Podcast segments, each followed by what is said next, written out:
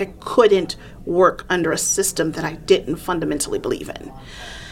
I also couldn't really look at parents and say, yes, this school is amazing, work with us, when I didn't believe it to be amazing.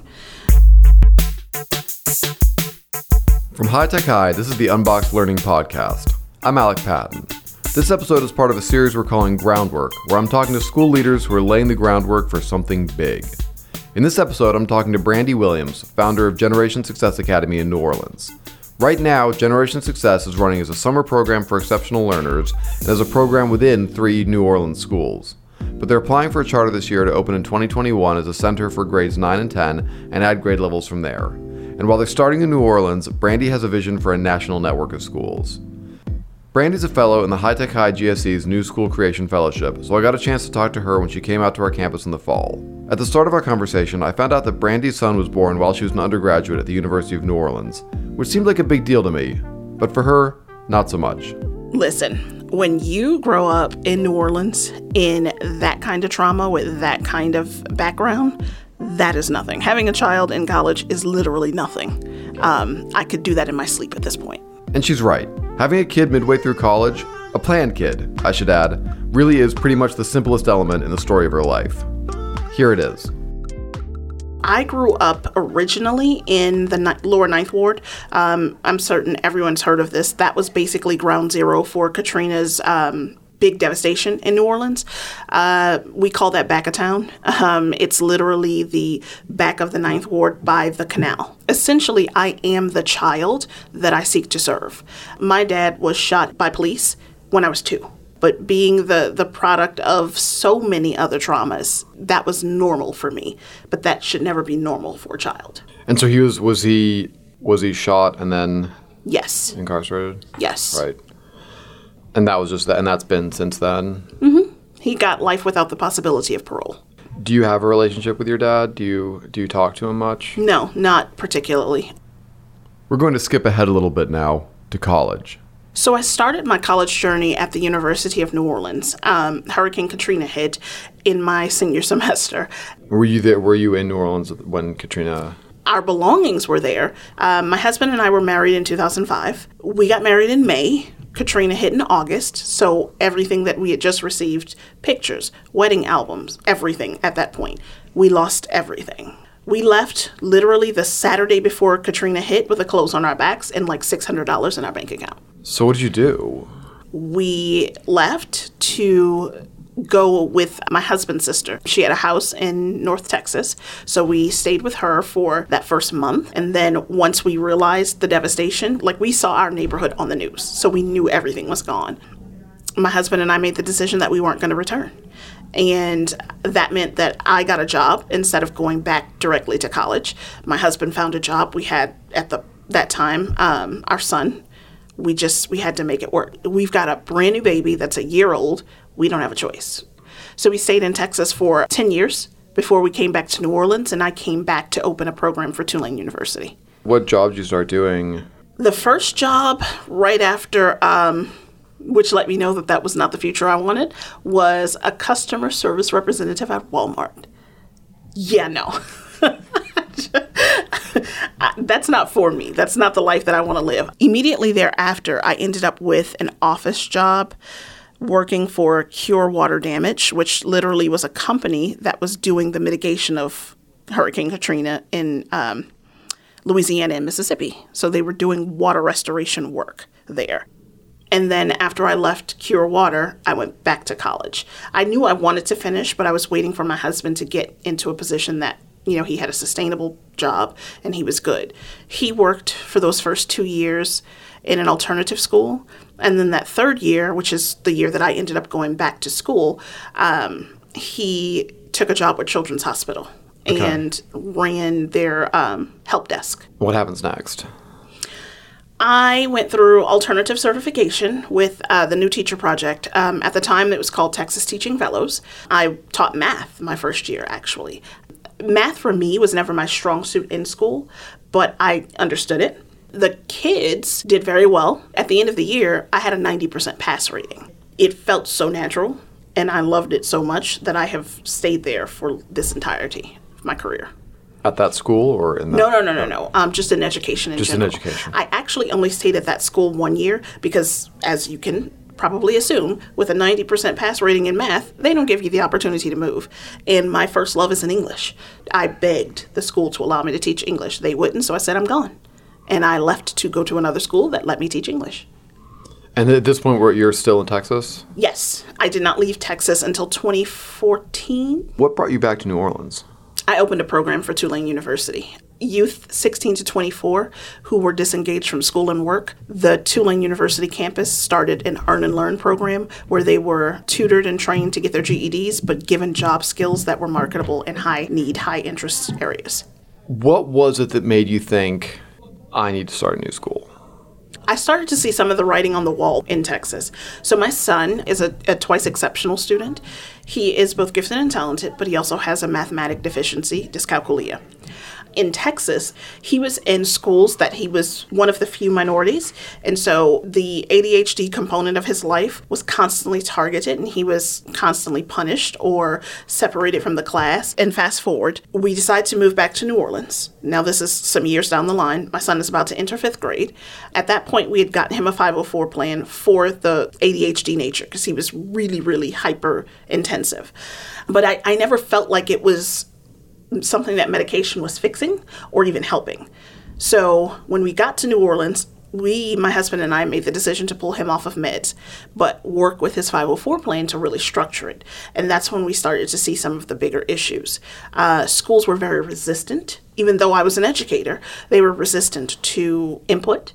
They were resistant to working with families. They were resistant to doing anything, really, that was going to benefit my son because it was more work for them. The following year, my son goes into sixth grade, and sixth grade was his transition into middle school. So it's all kinds of transitions that are happening that are crazy. And one thing after another, his grades start tanking. Um, fifth grade and before fifth grade, he was an A B student. Sixth grade year, he turned into a D F student. We're like, I don't know what's happening. At home, he's doing okay with us. We get to right before Christmas, and my son attempts suicide. It's at that point that my husband and I brought suit against the Orleans Parish School Board. We actually were victorious in that. We found several places that they had violated his five oh four and Persons with Disabilities Act. We knew that we had to do more, and what we requested of them was that they redid their policies and restructured how they interacted with parents. But that wasn't enough still. After two more years in the public school system, he was still not where he needed to be. He still didn't have the same interventions, the same abilities, the same hope that he had before he got back to New Orleans.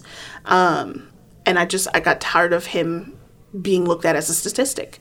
So I wanted to become a part of the change. But I knew I couldn't do that in someone else's system. And so that's really the impetus for starting a school. So you're really, you're starting it for, for kids like your son. Yes. When I introduce my model, I tell people I'm a failure because it is through failing my son that I realized how many other children I'd also failed. And I'm a really good educator. I told you before, math, I had ninety percent pass rates. For the rest of my education career in the classroom, I had ninety-eight percent pass rates in English. And I didn't teach just gifted and talented students. I taught E S L learners because I'm E S L certified. So to get an E S L learner with a ninety-eight percent pass rate on the state exam is pretty freaking good. But I still wasn't doing enough. I wasn't helping enough students. I wasn't making enough difference. And so that really, when I look back on it, uh, I think about how many times I was a part of an oppressive system that just pushed a test, or how many times I didn't use the relationship to really capitalize the health and well-being of a student or their families.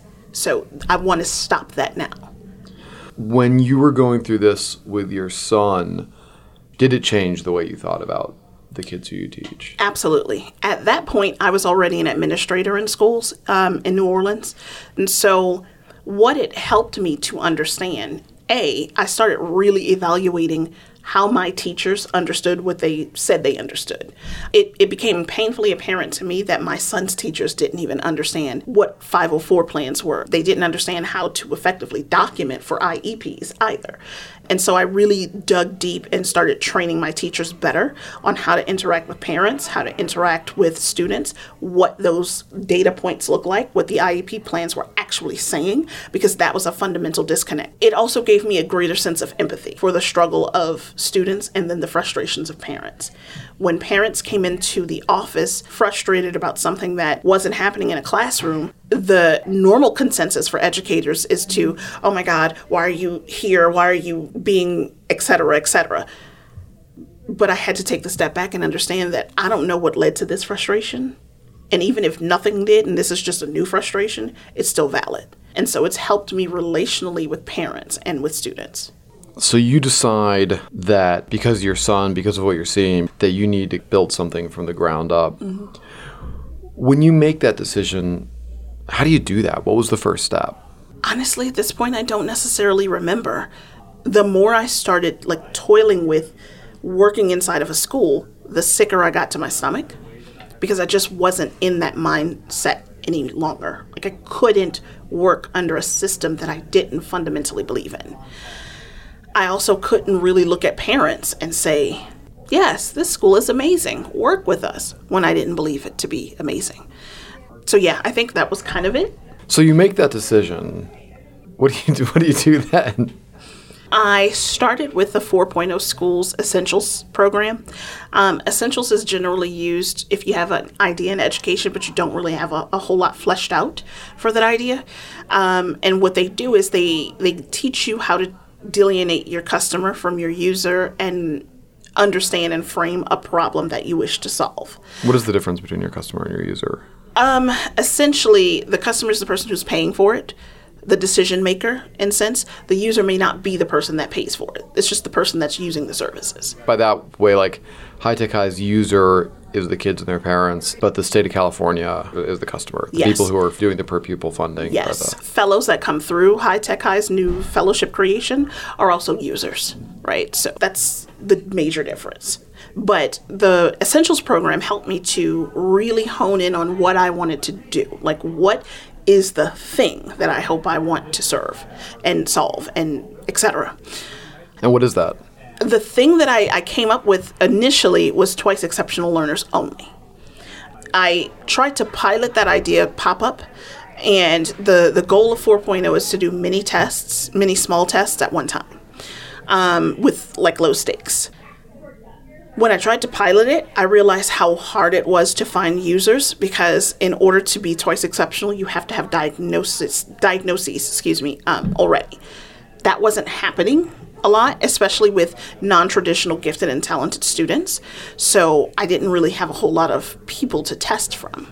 So it's like, yeah, this is not going to work. So I got to broaden this some. And then I did the tiny fellowship for four point oh. The difference between the Essentials and the Tiny Fellowship, Tiny is designed to take an idea through a full pilot, right? Not just a little pop-up, but you, you're really honing in on principles of the design, principles of equity that you want to address, and um, empathy and efficacy. I did the Tiny program, ran a full-scale pilot. We did a, a summer program that lasted six weeks. And or four weeks, excuse me. And in that four week time, we hit all of our benchmarks, all of our proof points. So I was like, wait, we have something here.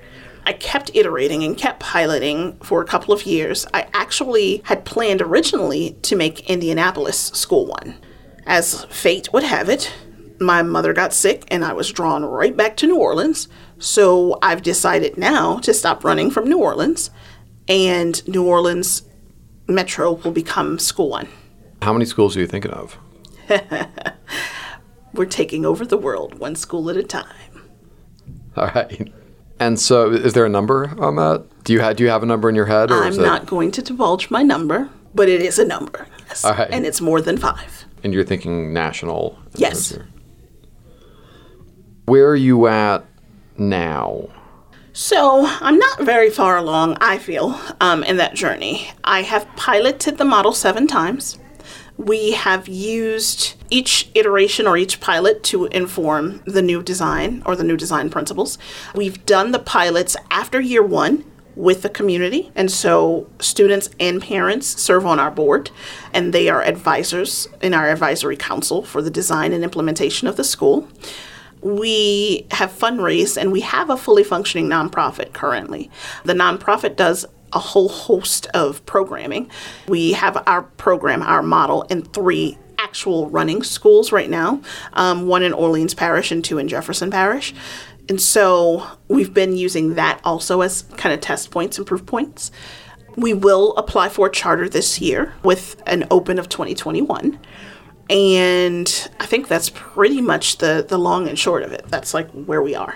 So how do you pilot a school without being a school? You pilot components of the model. During the summers, we run a full day program. This past summer, we became NORD, which is New Orleans Recreational Department partners.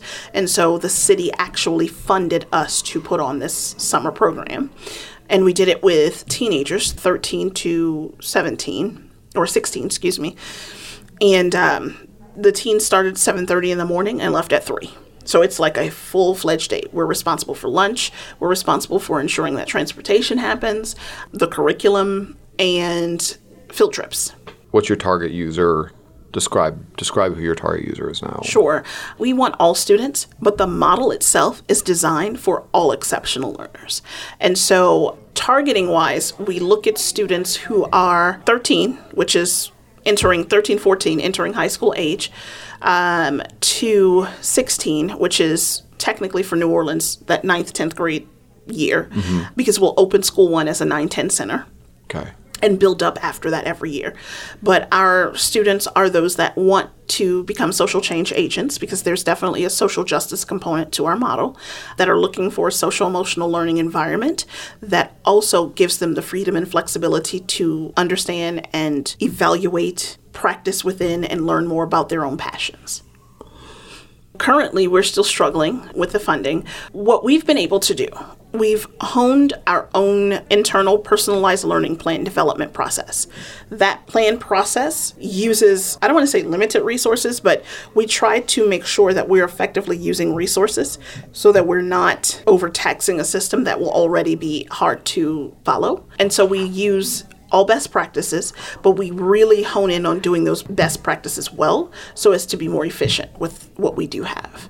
We do pretty well as a five oh four with fundraising. We don't get a whole lot of local dollars, but major corporations like the Dollar General Foundation has been um, a longtime supporter. Uh, Camelback Ventures has been an amazing, amazing supporter.